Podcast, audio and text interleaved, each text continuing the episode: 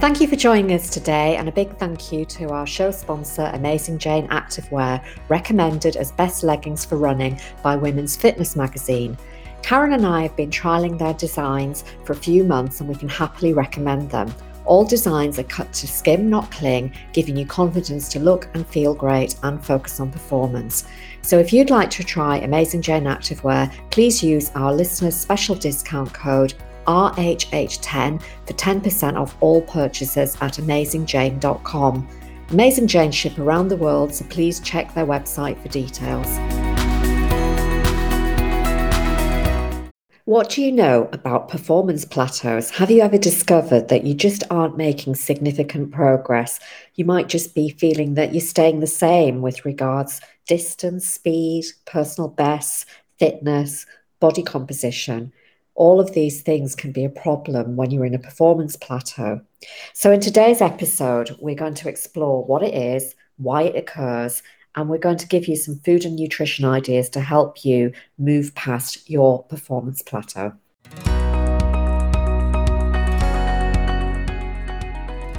Hello and welcome to She Runs, Eats, Performs, the podcast for female runners of all abilities. Please join Karen Campbell and Aileen Smith nutritionists, friends, and runners who are here to help you translate sports nutritional science into easy to apply tips and plans, helping you enjoy peak running performance. And especially adding in the female factors every woman needs to know to be a healthy runner. The suggestions we make during this episode are for guidance and advice only and are not a substitute for medical advice or treatment. If you have any concerns regarding your health, please contact your healthcare professional for advice as soon as possible. If you'd like help from Karen and Aileen to design a personalised sports nutrition plan for your running, please contact them at Runners Health Hub.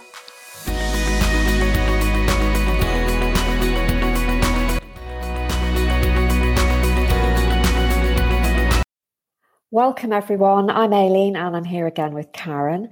And today we're talking about the performance plateau phenomenon, uh, which may be something you've heard of or maybe not. Um, perhaps it's something that you've experienced, so understand the frustrations with it. Um, but before we move into this discussion, as always, we'll begin by sharing something personal with you that's linked to our running or nutrition. So, Karen, I thought staying on the theme of the performance plateau, uh, my question to, do, to you today is Have you ever experienced uh, this phenomenon?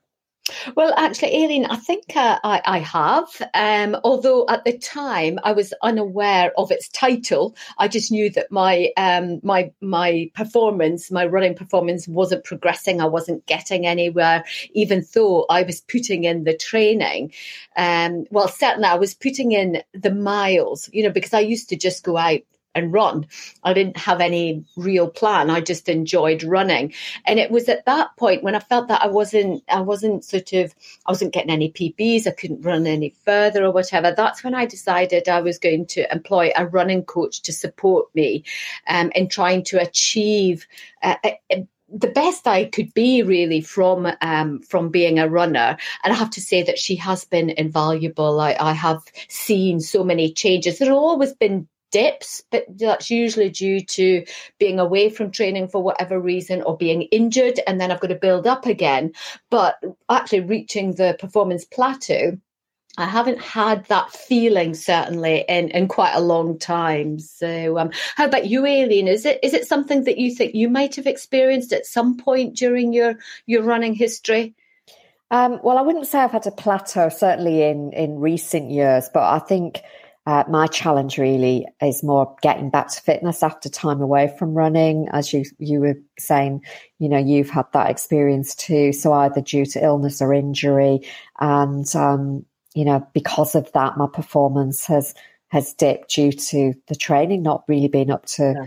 par. Um, so yeah, I, I, sort of would aspire to get to a performance plateau. I think at the moment, I think that would be really great if I could get to such a level that I was plateauing, and then yeah. I could then I could um, ask for advice. Um, mm-hmm. So yeah, my my big thing at the moment is just getting back to my where I where I would like to be. Mm-hmm. so okay, let's uh, let's move on and uh, introduce our subject uh, for today in a bit more detail. So as we've already said, we're going to be discussing reaching a performance plateau. And interestingly, it's thought that most runners will experience one at some point. And in fact, most individuals regularly partaking in any sport or exercise discipline are thought to be affected by this phenomenon at some point. And as we said, it may be something that people have not heard of, but maybe they've experienced it. And, and perhaps just by uh, listening to us today, you might identify with some of the things that we're going to talk about. So, uh, what we're going to do to sort of develop um, our understanding is outline exactly what it is and why it may occur. And then we're going to move on to look at food and nutrition as one approach to help overcome the performance plateau. And then we'll focus on putting the food and nutrition ideas as well as some training ideas into place to overcome or prevent the occurrence of a performance plateau. So I think it would be a good place to start, Karen, if you could define what exactly a performance plateau is. Yes, absolutely, Aileen. Well, the, the, commonly used definition is the one that suggests that it happens when the body begins to adjust to the demands of the exercise that's being performed. Therefore, that individual isn't likely to see um, much, if any, benefit from their training. So, for example, there might be it might be that there's no increase in their speed or their endurance, or if it's say a, a, a strength trainer, a, a, gym bunny, then it might be that there's no increase in muscle building um, for that particular individual. And, but when we look at the research, um, there was a review paper I was reading recently, and they described the the performance plateau as a significant obstacle for professional athletes and average athletes or subjects that they called them. So I like the way that they used that it was an obstacle, whereas you're saying, Aileen, that you would like to reach one. So it's really interesting. You know, is it a positive? Is it a is it a negative to to performance? So really interesting. That's maybe something we'll speak about later. Now, in this review paper, they went on to say that it, it evolves from both the muscle nerve axis associated performance and various cardiorespiratory parameters. Now, these cardiorespiratory parameters included the VO2 max. And we have spoken about VO2 max um, quite a lot in these episodes, but just as a reminder, it is the, the maximum or optimum rate at which the heart, the lungs, and the muscles can effectively use oxygen during exercise. Now, it is used as a way really of measuring a person's individual aerobic capacity, but it's also a, potentially a parameter when looking at the performance plateau. Right. Well, all of that sounds quite complicated, but I suppose if you simplify all of the terminologies that you've just mentioned there, Karen, um, what you know these scientists are saying that is the performance plateau is associated with the brain, muscle, and cardiovascular systems and adaptations affecting performance. Yeah. Um, so yeah. Yeah, exactly that, Aileen. And I think, you know, the way that you have described it, I think it also highlights the multiple the multiple mechanisms that actually underlie the development of that performance plateau in exercise. So it's not just one area that's affected, it's it's multiple uh, multiple systems, multiple mechanisms. Okay, so we've established what it is. Um, can you enlighten us, Karen, on why it might happen? Yes, well, we have already mentioned that it appears to occur as the body adjusts or gets used to the exercise that's actually being performed. So, for example, if you're a runner who runs three times a week at the same speed for the same length of time each day, then initially you're going to see body system adaptations. For example, per, maybe it's um, increased muscle mass or reduced fat mass. Now, initially you might find that the time and the distance are quite tiring or they're difficult but as your body adapts to it it becomes much easier. And then over time eventually that there won't be any further adaptation and that exercise remains easy. And um, and therefore you're going to find that there's no change in your performance or any body composition changes either. So it's it's just starting to plateau.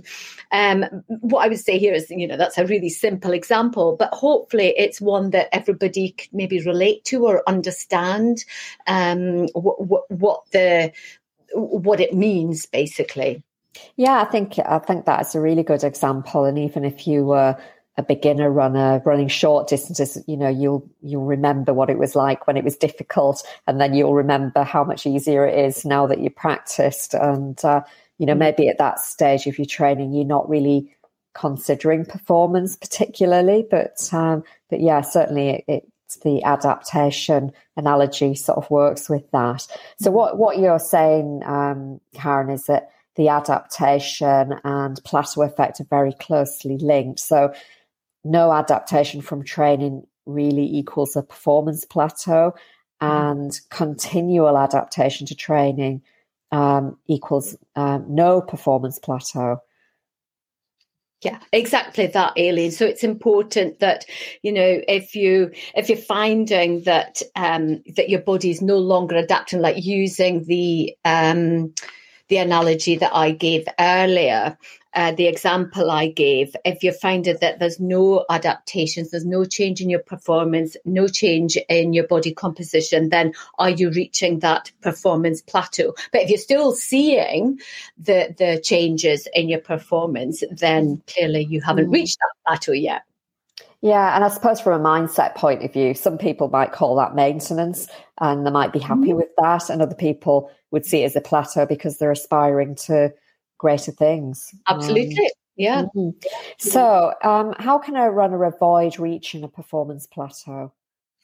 Well, I think actually, Aileen, um, what I would just add here, and it goes back to what you were saying about you'd like to reach that plateau, or by reaching a plateau, um, is is that maintenance. Therefore, a person's happy with that, and and and I agree with that. You know, it shouldn't necessarily be seen as a negative state. It is it is actually a sign that you've you've made some progress. So well done for that. You know, you should be giving yourself a pat in the back. But what it is suggesting is that you're now ready to take the next step and up your training if that's what you want to do and you want to progress further.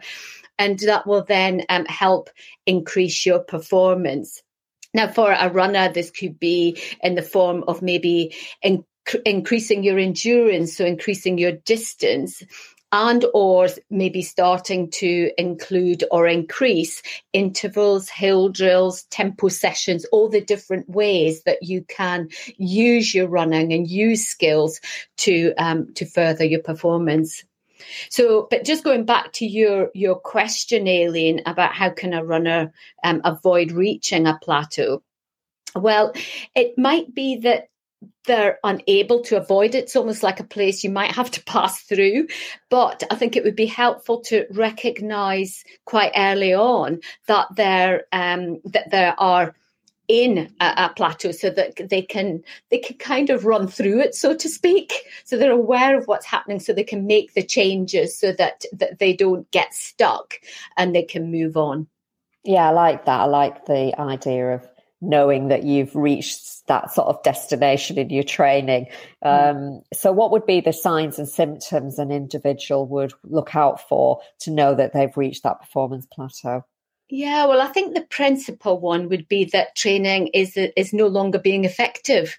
So um, maybe running performance has stalled, and and like I'm saying earlier, individuals are no longer achieving that running goal, that distance, or increasing their distance, or getting the PBs that they were used to getting. It might be that training will feel easy. And because of that, maybe they're not experiencing any DOMs at any point. Now, you don't want to be experiencing DOMs after each training session, but DOMs is a sign that you are challenging certain muscle groups. Therefore, this would suggest that your training is progressive. It's not actually stalling. And for some run- runners, they might notice that they're no longer achieving the body composition goals that um, I mentioned earlier. So, for example, they might not be um, increasing muscle mass or reducing fat mass like they were doing previously. Also, individuals might become tired um, and and have low motivation for their training. And another sign potentially is that there's um, there's signs of increased injury, and that would suggest that there's maybe overuse or repetitive strain um, occurring. Sort of those conditions are, are occurring. So these are just some ideas of of um, signs and symptoms to observe for. Oh, that's really helpful, Karen. And, and, what I'm picking up from what we've spoken about so far is that there, there must be some risk factors in the development of a performance plateau.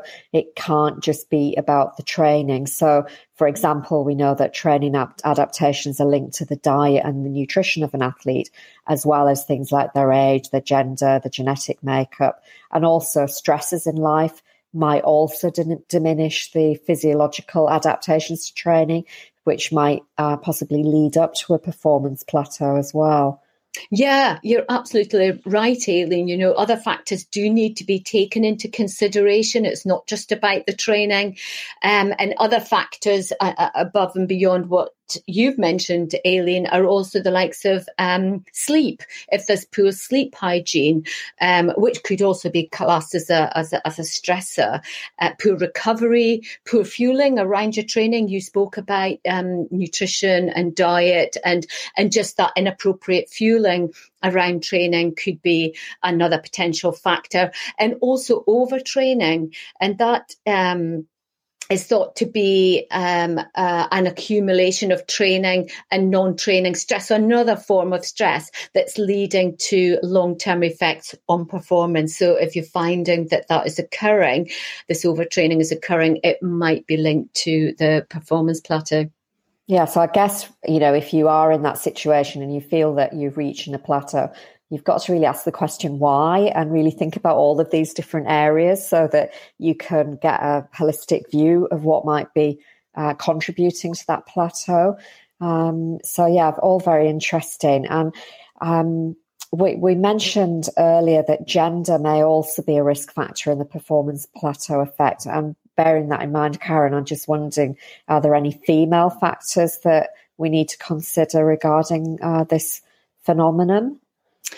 Yeah, I think there's one that um, I would mention, um, and it's linked to VO2 max, and and there is known to be a gender specific difference in the VO2 max plateau, and it's thought that females have an earlier plateau than men.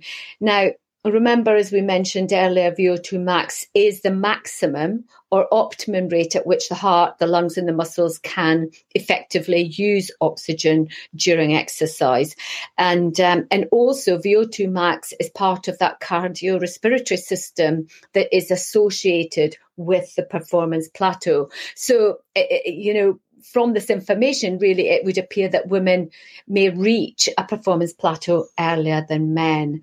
And I think also this, this bit of information also highlights the fact that really at some point every athlete will potentially reach a performance plateau that they can't overcome because it's being dictated by maximum physiological capacity. You know we're looking at it from a mm-hmm. view of running through the plateau mm. or observing some for symptoms that you could then um, adapt to improve performance. But there may come a time when you've reached your peak, so to speak. Yeah, yeah, and that's a hard thing for people to come to terms with sometimes, mm. isn't it? You know, I, I know um, as a, a a runner who is um, getting older every year, as we all are. Um. It's a conversation point with friends, and they'll, you know, we we do sort of talk about well, you know we're, we have moved into a new age range on the the race statistics and uh, that change it seems to change things. And you know maybe you can't always get a, i've got one friend who thinks he can just get a personal best in everything every single time. And it,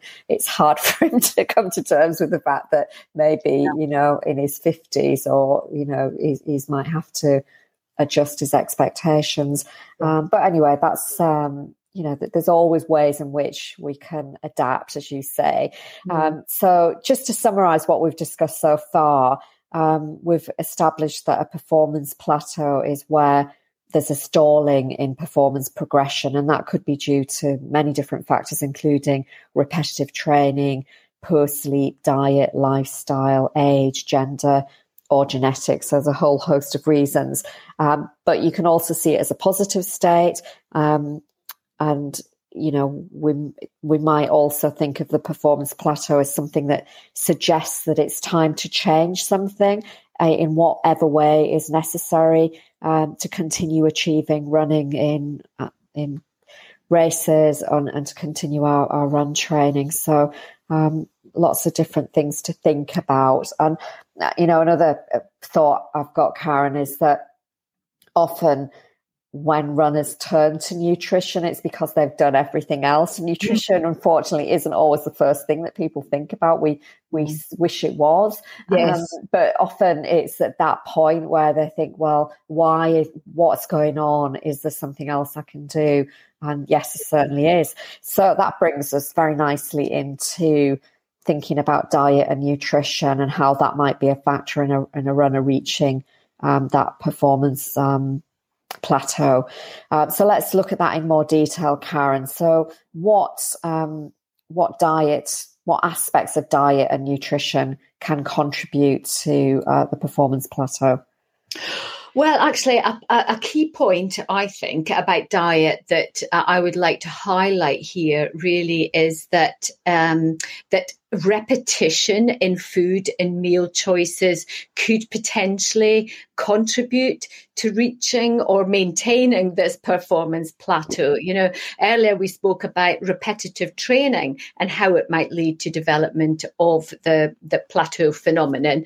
Um, but I think potentially the diet could do that as well. Now, I have to say that many of my clients have a repetitive diet. And I think it's quite common in runners, especially breakfast for some reason. Um, they, they tend to just eat the same breakfast over and over again. But I do have clients who just say, well, yeah, my diet consists of maybe two or three different choices. And that is it because they feel that um, that it works.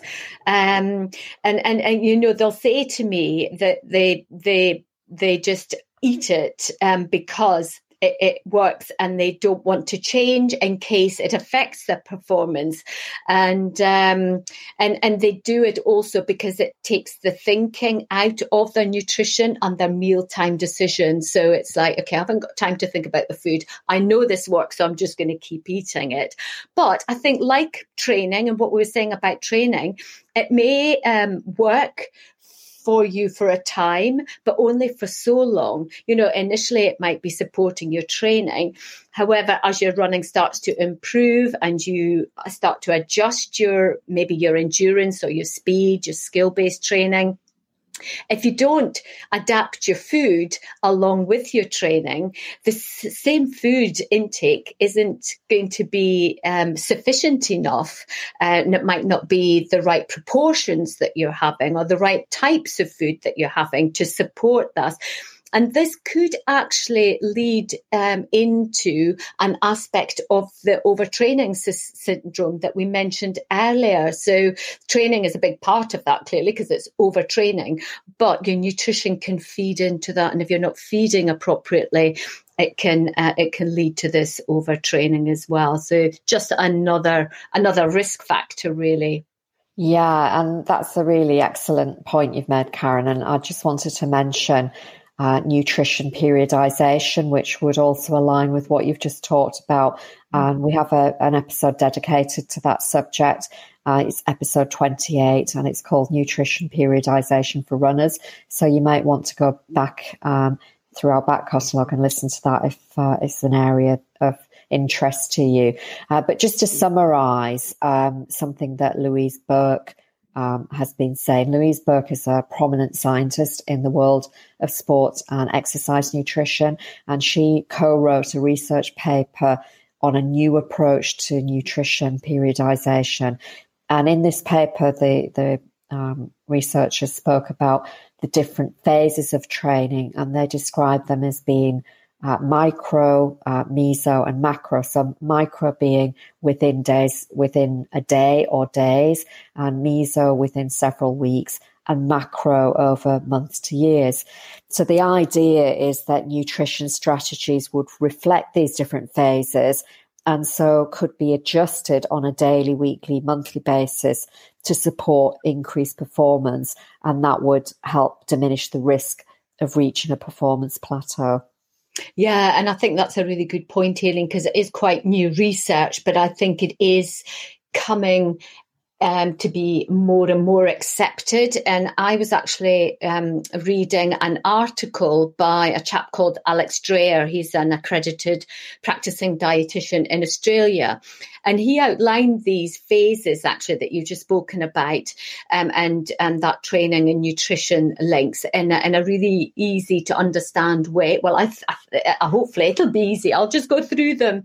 Um, so he was speaking about the, the microcycle So he, he classed this phase as a time when you would focus on changes in training and nutrition occurring in, in say around one week. So for example, a runner generally completing easy longs, run longs and interval type sessions at tempo intensity or above. And for each session, the body chooses a different fuel mix based on how hard or intense the exercise is. Therefore, the food eaten would need to reflect this. So it's really thinking about that intake on a daily, weekly basis to reflect what the training's doing. Then that mesocycles um, periodization.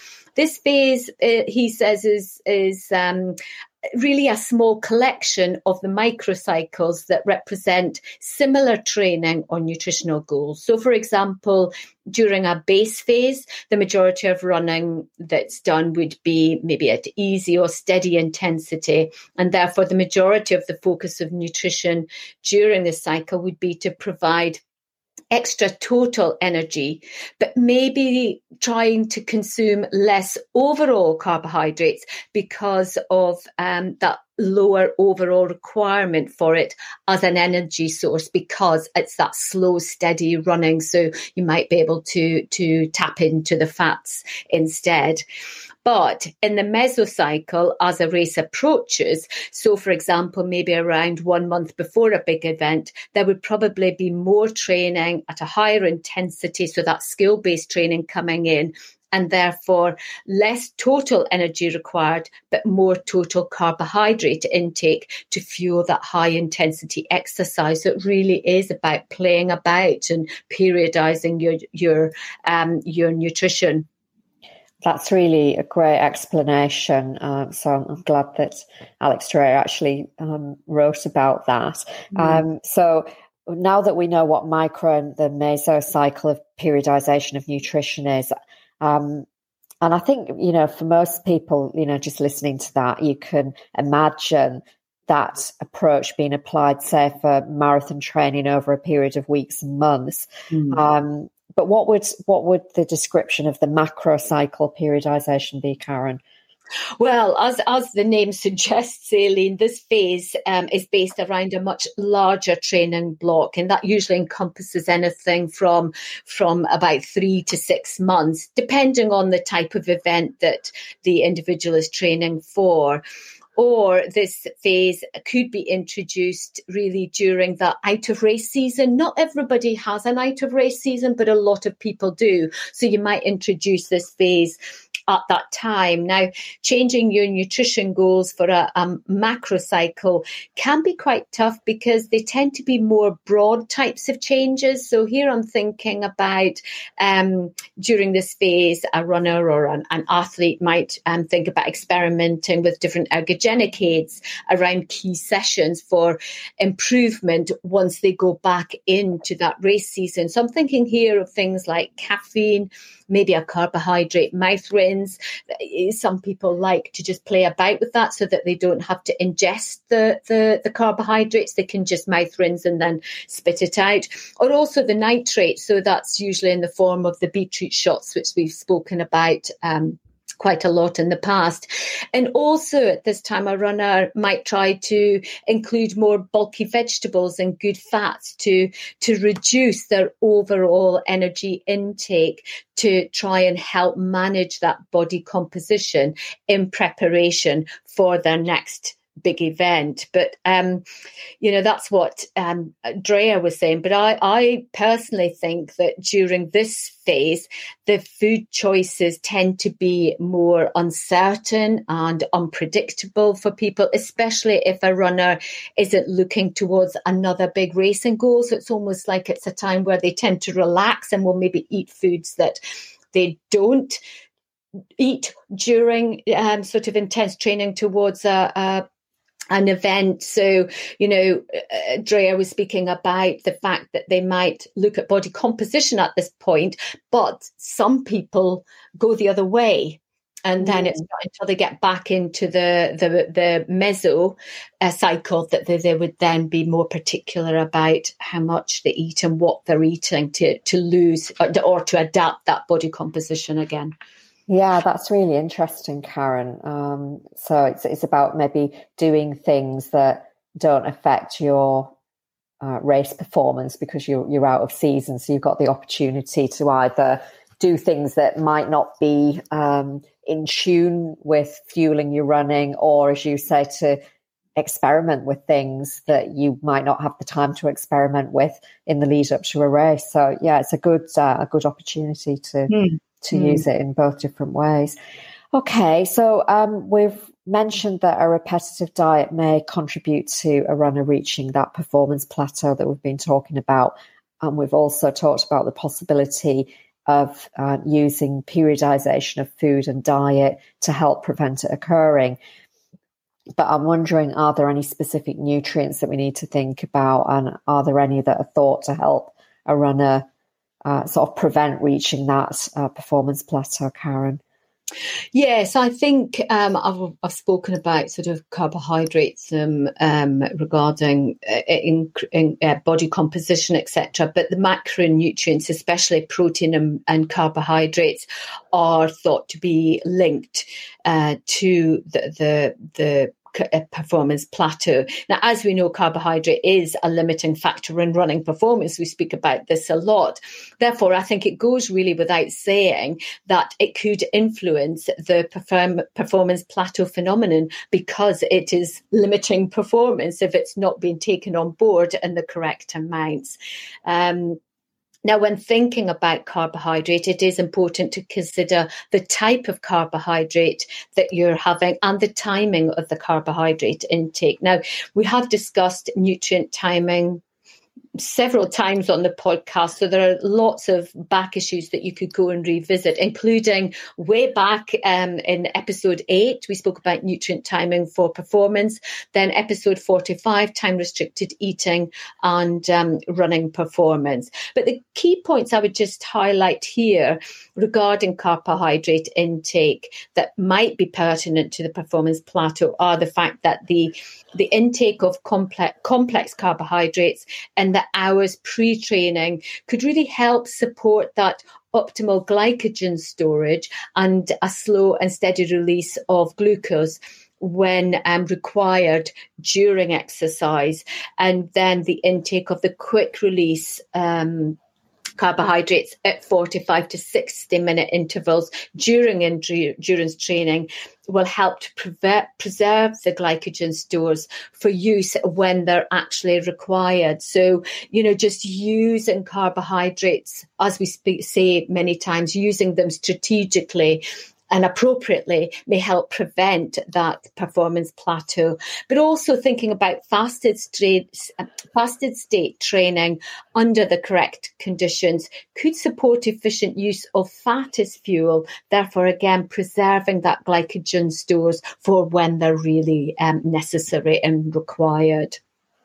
So basically, what we're saying here is that if carbohydrate intake is adequate, and the correct type of carbohydrate is consumed at the correct time, so pre or during training, this could help prevent it becoming a limiting factor in performance, and that will contribute to help preventing a performance plateau occurring.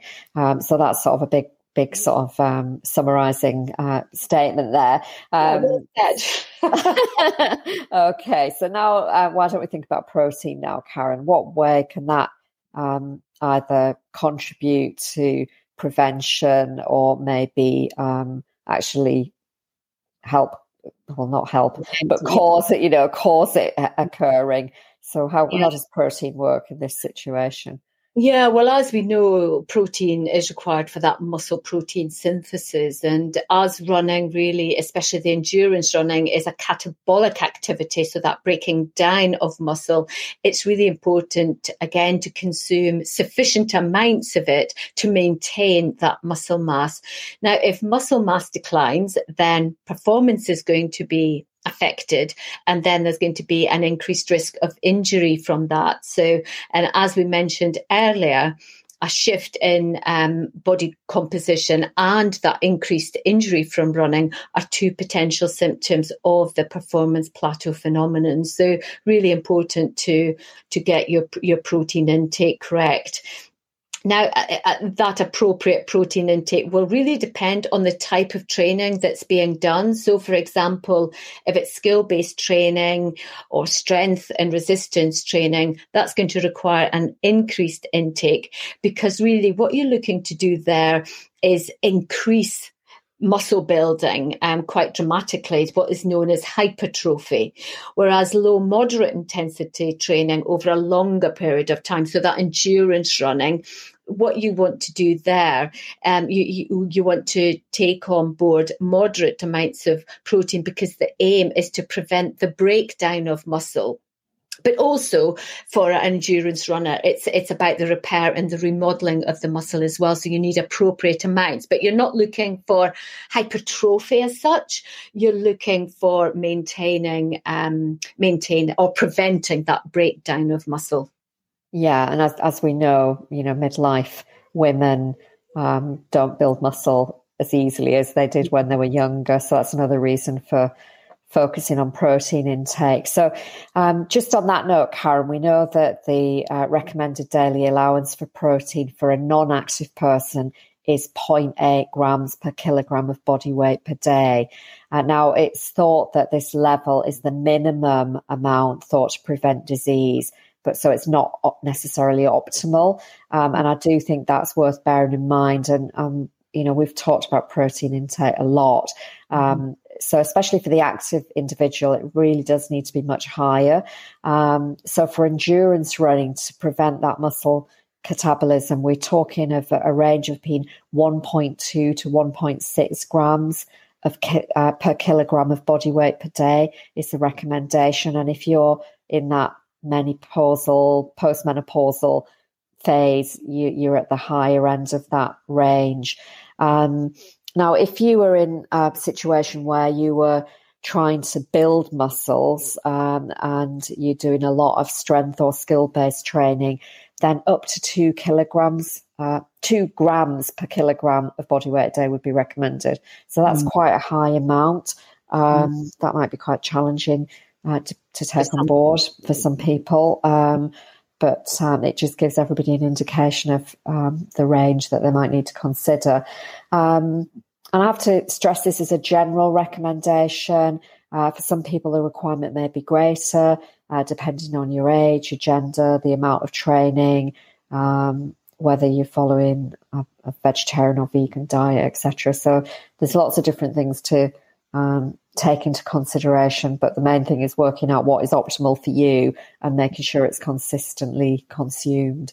Yeah, and I do always think it helps when you do have an idea of, of how much of a food or nutrient might be beneficial for you. And I think because these are worked out on grams per kilogram, it helps to keep it fairly um, personalised. Now, clearly, there are other factors to be taken into consideration, but it keeps it um, it keeps it more personalised than just giving a, a, an amount to have per day. So, um, so, so thanks for that, Aileen. And um, and and a point of interest I would just like to add here is that um, I was reading a, a 29 review paper recently, actually, by um, a chap called Nicholas Burd and um, his colleagues, and it was titled a food first approach to enhance the regulation of post exercise skeletal muscle protein synthesis and remodeling. Now, in this review, they were discussing isolated protein intake versus protein within a, a food matrix and how each might affect the rate of that post exercise muscle protein synthesis. Now, this review suggested that dietary protein action on muscle protein synthesis rates could be um, modulated or, or supported by other nutrients within a food matrix to achieve the protein requirements for optimal muscle adaptation. So that was appeared to be greater than um, the the muscle protein synthesis rate achieved by having the isolated protein on its own. Now they stated in this from this um, research paper, and I quote uh, protein dense whole foods often provide other important non protein components. So, thinking about lipids and carbohydrates, vitamins and minerals, and other bioactive constituents that you will find in food rather than an isolated nutrient. And it's with all these components within the food matrix that might interact and subsequently contribute to the regulation of the muscle protein synthesis rate. So I thought that was really interesting, sort of looking at it from a food matrix versus um, isolated supplemental form of protein. Yeah, I think that is really interesting. And, uh, you know, it makes you think, even if you are using uh, an isolated protein powder, that to have it within a food, you know, to add it to food might give you more benefits than just having it on its own. Mm. Um, so yeah, food first is always where uh, we are, um, yeah. and uh, we always um, advocate the food first approach. Um, but the you know I think it is very interesting that um, the research has been done around using that isolated protein, which is generally in the form of whey. Um, but maybe, you know, the tide is turning and there's going to be more food based research emerging. It's certainly not a title that I would have searched for food first, but maybe mm. I'll start doing it now. It might be the thing that uh, maybe the tide is changing, as we, we say, and we can uh, we can find more food based research uh, yeah. available which would be really great. Um, but like you say, Aileen, you know, uh, the, the, the research does tend to fake, focus on whey, especially, um, and I think that's why so many whey-based protein powders are available commercially. But I have to say that there are some um, other protein powders out there that do look at that whole food, so they're whole food based. And um, one um, protein powder based company. Um, um, that we recommend is the is the Purition, and actually most of their products are whole food based. They only have one isolated whey protein product.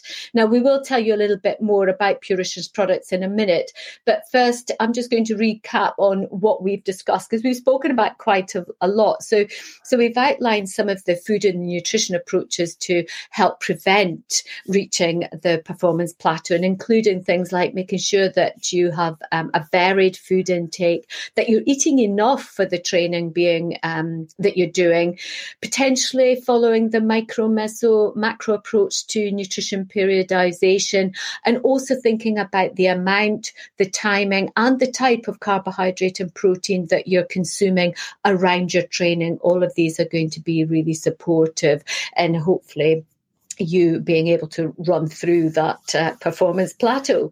So, Aileen, I think this might be a good time to to have uh, an advert break where maybe you could tell uh, all our listeners a bit more about the Purition products that that we use and, and we love and use with our clients as well.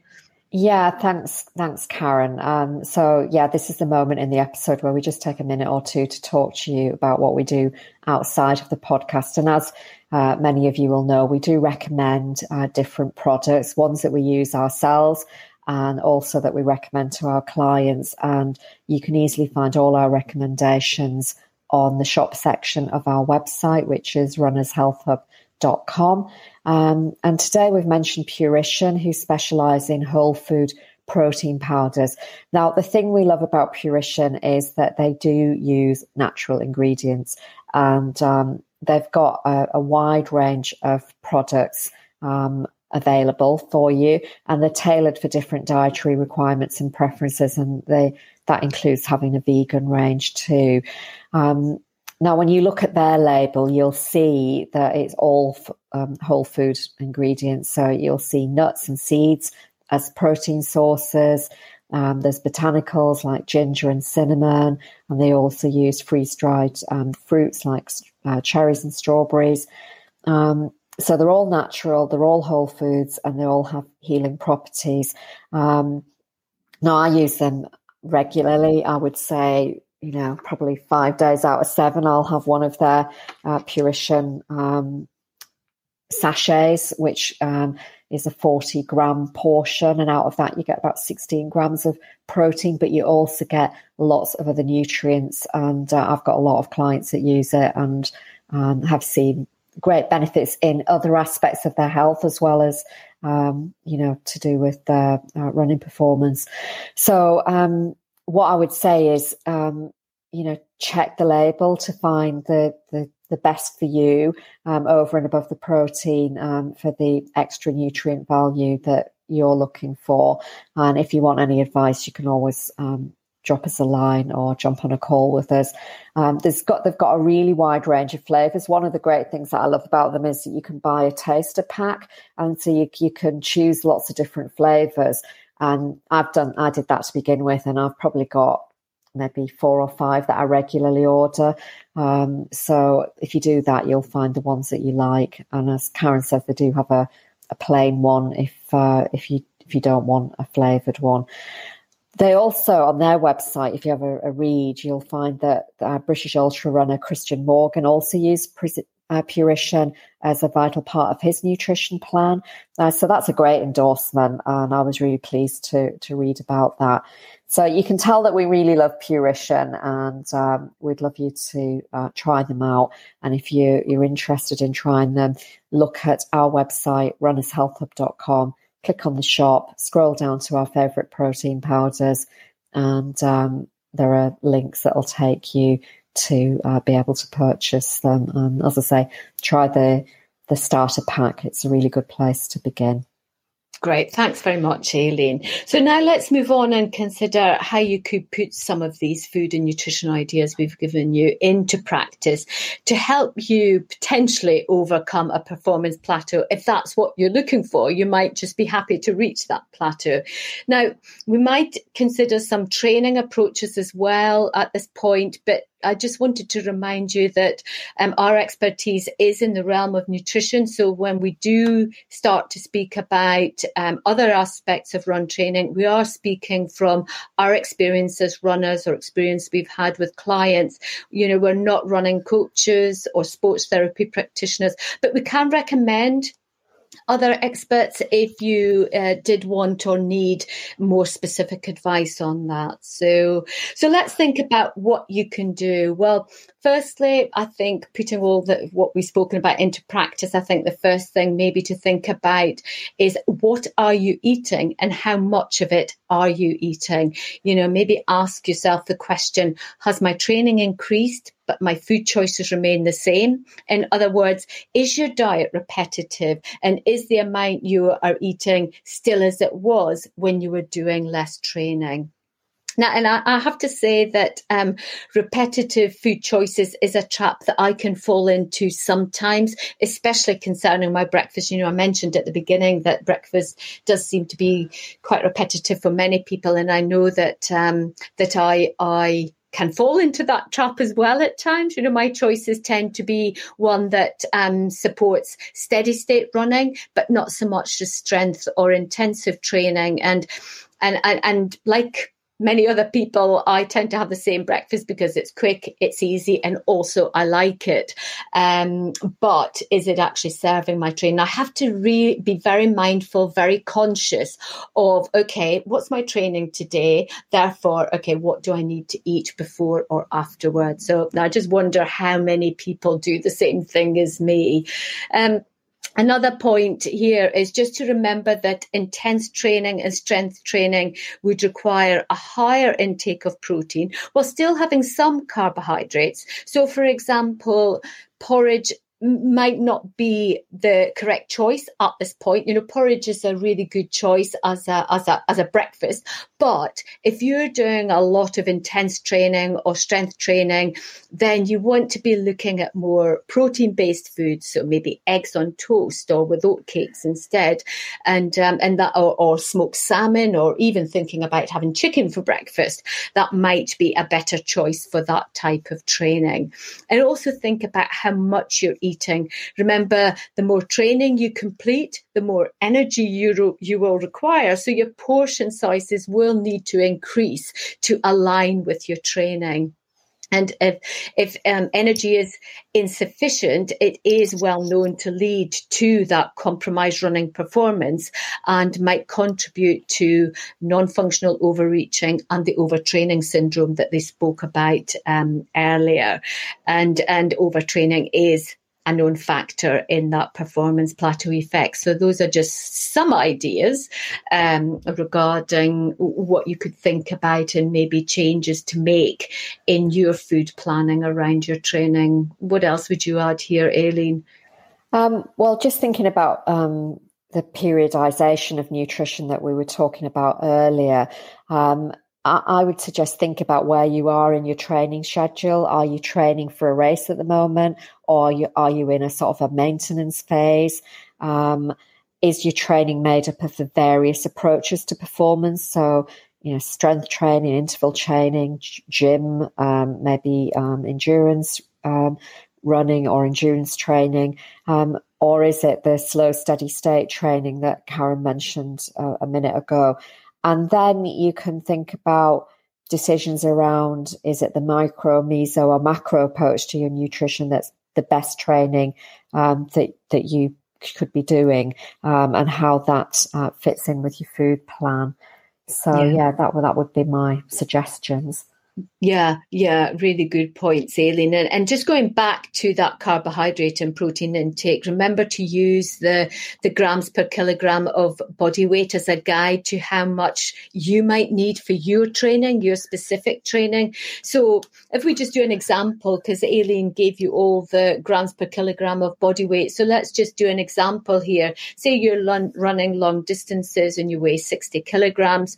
Now, the minimum intake for protein you would want to consider consider would be around the 1.2 grams per kilogram of body weight per day. So if you did 1.2 grams times 60, because that's your weight, then that would be 72 grams of protein per day. And, and ideally, you'd want to be um, dividing that up over three meals and two snacks, not having it all at once.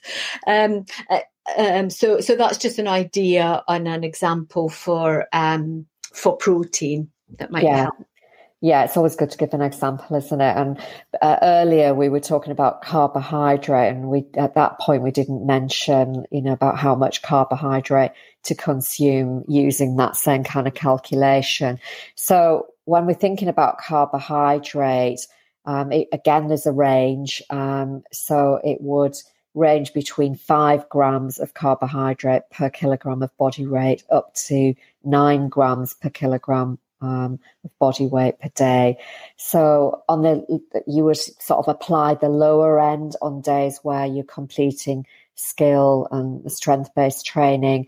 Um, on the days that you're doing endurance training, it would probably be between five to seven grams per kilogram of body weight per day. Um, but you can, you know, go higher and um, you know, some elite and professional runners would be consuming as high as 12 grams per kilogram of body weight per day. Um, and also, you can go lower. Um, so, if you're somebody who is looking at uh, reducing body fat, for instance, you would you might be going as low as three grams per kilogram of body weight per day, but probably not on the days that you're doing the endurance training or um, or when you've got a high um, sort of strength based training, but maybe on the that that might be the time where you, you're going into that macro phase and you're thinking, I'm going to use that time to reduce my body weight, so I'll go lower carb at that time. Yeah, yeah, absolutely. Actually, just before um, we move on, Aileen, I just wanted to remind everybody about the food first approach regarding your macronutrients, so your proteins and your carbohydrates, as well as fats as well. You know, and and go using that food first approach wherever possible, and um, choosing the whole foods rather than maybe depending on the commercial bars, the gels, and the isolated nutrient supplements as well. So just keep that. Uh, front of mind.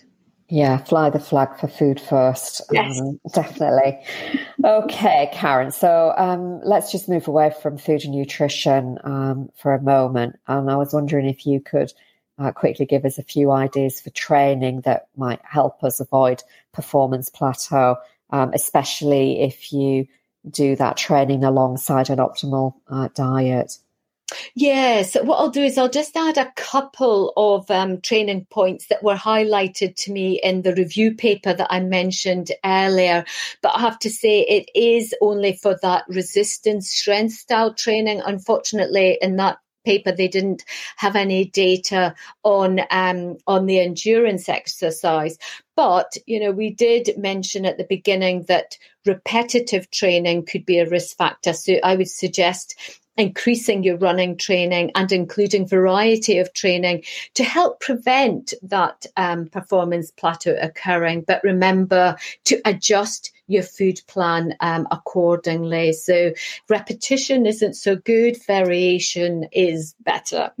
Um, and the review paper highlighted um, muscle hypertrophy. So for that optimal muscle um, development, muscle building, it um, it suggested that um, well, it commented on a, on another study actually that suggested ten repetitions of any one strength exercise and completing.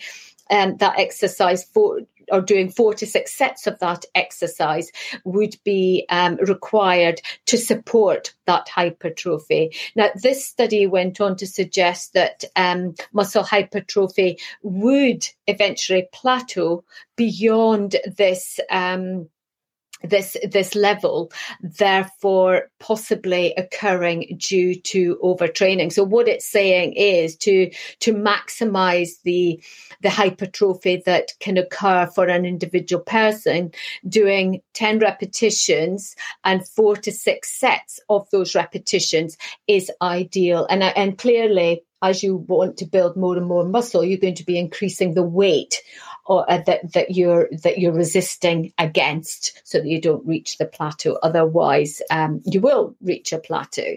Now, another study suggested um, a periodized approach to resistance training. So, what it's saying here is um, to complete cycles of strength and power exercises. Um, and in, cycles of three to four weeks. Um, and that sort of helps to prevent. So you, you do it for three to four weeks, have a break, and then um, go back and do another three to four weeks of of these um, of these exercise cycles. Now, this study was actually completed on older females, so maybe this is one for us all to consider um, putting in, into place is doing our, our exercises, our strength exercises. Um, yeah, I'm really pleased to hear that, Karen, because I, I do um, a strength circuit class um, every week, and the trainer, what he does is he designs a for every every month there's a new program. So we do certain things one session, certain things second session, and every month we do something different. So yeah. that's really good, good to know. Mm. Yeah, absolutely. So, having spoken about all of, of this, before we close, Aileen, I'm now going to put you on the spot and ask you maybe to suggest one action point that our listeners could consider going away and putting in place, maybe to help prevent them reaching a performance plateau if that's what they um, are aiming to do. Um, so, what action could you suggest for them? Well, I think a very easy thing to do um, after this episode is to get a notebook out or uh, pick up a, you know the notes on your phone and just reflect on what you you've eaten over the last two or three days and consider is it repetitive, um, is it enough, and, and are your food choices correct for the type of training you're doing? And once you've reflected on these questions, then consider what changes you need to make to support your ongoing uh, running performance. So, um, mm. yeah, just a little bit of reflection, and often, you know, you know that you, you like you say, you might be eating the same breakfast or the same lunch because it's easy, and uh, maybe it's not fueling your training in the right way. Yeah, absolutely. I like that, Aileen. So maybe sitting down with a cup of herbal tea, pen and paper in hand, is the order of the day for this task for um, everybody who's interested in the performance plateau and trying to avoid it. Yeah, absolutely. So, on, on that note, Karen, uh, we're drawing to the end of the episode. Um, so, could I ask you to give us your key takeaways for today? Yeah, absolutely, Aileen. So just to start off with, as a reminder, you know, a performance plateau is thought to occur when the body begins to adjust to the demands of the exercise being performed. Therefore, the individual doesn't seem to see much, if any, benefit from the exercise that they're doing. So again, just to give you that example, that might be that there's no increase in speed or endurance for a runner, or if um, if, if it's a, a, um, a, resistance or strength training individual, then they're not seeing any more of that muscle development. Remember, a performance plateau should not necessarily be seen as a negative state. It is actually a sign that you've made some progress, so well done. But it would suggest that you are now ready to take that next step and increase your training to help increase your performance. There are several signs and symptoms that might suggest you've reached a performance plateau, including the fact that your running performance has stalled, your training feels too easy, and that, that you are no longer achieving any body composition goals. For example, that increased muscle mass and reduced fat mass. Remember that what you eat, how much you eat, and when you eat it, um, linked to your training, um, might help prevent or be a risk factor in you reaching a performance plateau. So, in order to help prevent reaching the plateau, training and nutrition need to be addressed in tandem. Focusing on one only might have limited effects. And remember the food first approach to your nutrition. Wherever possible, try and choose whole foods rather than depending on the, the commercial foods such as the bars, the gels, and these isolated nutrient supplements. So those would be my takeaways, Aileen. Thank you, Karen. It's been a really interesting uh, conversation, as always. And um, we'd love to hear from uh, anyone who's listening and find out if you've had a performance plateau or maybe what your insights have been from today's episode. Um, just drop us a line at hello at Runners Health Hub, and we'd love to hear from you. So remember, everyone, don't let nutrition be the limiting factor in your running performance. Well, this brings us to the end of another episode of She Runs, Eats, Performs, brought to you by Runners Health Hub, helping female runners to be fitter, faster, and stronger. We really hope you've enjoyed listening and you'll join us again soon. In the meantime, we'd be so grateful if you check us out on iTunes and leave a review. And once again, thanks for listening and do let us know if there are any topics you'd like us to cover in future episodes. Bye for now.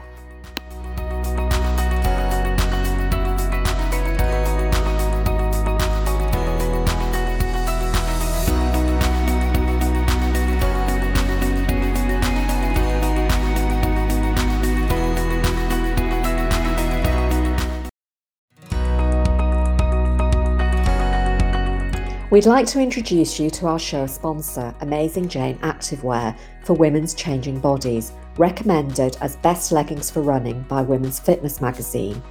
We think they have everything a female runner needs. First of all, they are high compression to support your legs and bum. They have a deep waistband so they stay up and they don't move about when you run. There's a handy left pocket for your phone and a zip pocket on the waistband, which is great for your cards or a key. They also have a hidden tracker pocket for storing a GPS tracking device, and this is a unique safety feature. All Amazing Jane designs, including tanks and tops, are cut to skim, not cling, giving you confidence to look and feel great and focus on performance. Karen and I have been trialling wearing their range for a few months and we can happily recommend them. So if you'd like to try Amazing Jane Activewear, please use our listeners' special discount code RHH10 for 10% off all purchases at AmazingJane.com. Amazing Jane ship around the world, so please check their website for details. Thanks again to Amazing Jane Activewear for being our show sponsor and for sharing discount code RHH10 for 10% off all purchases.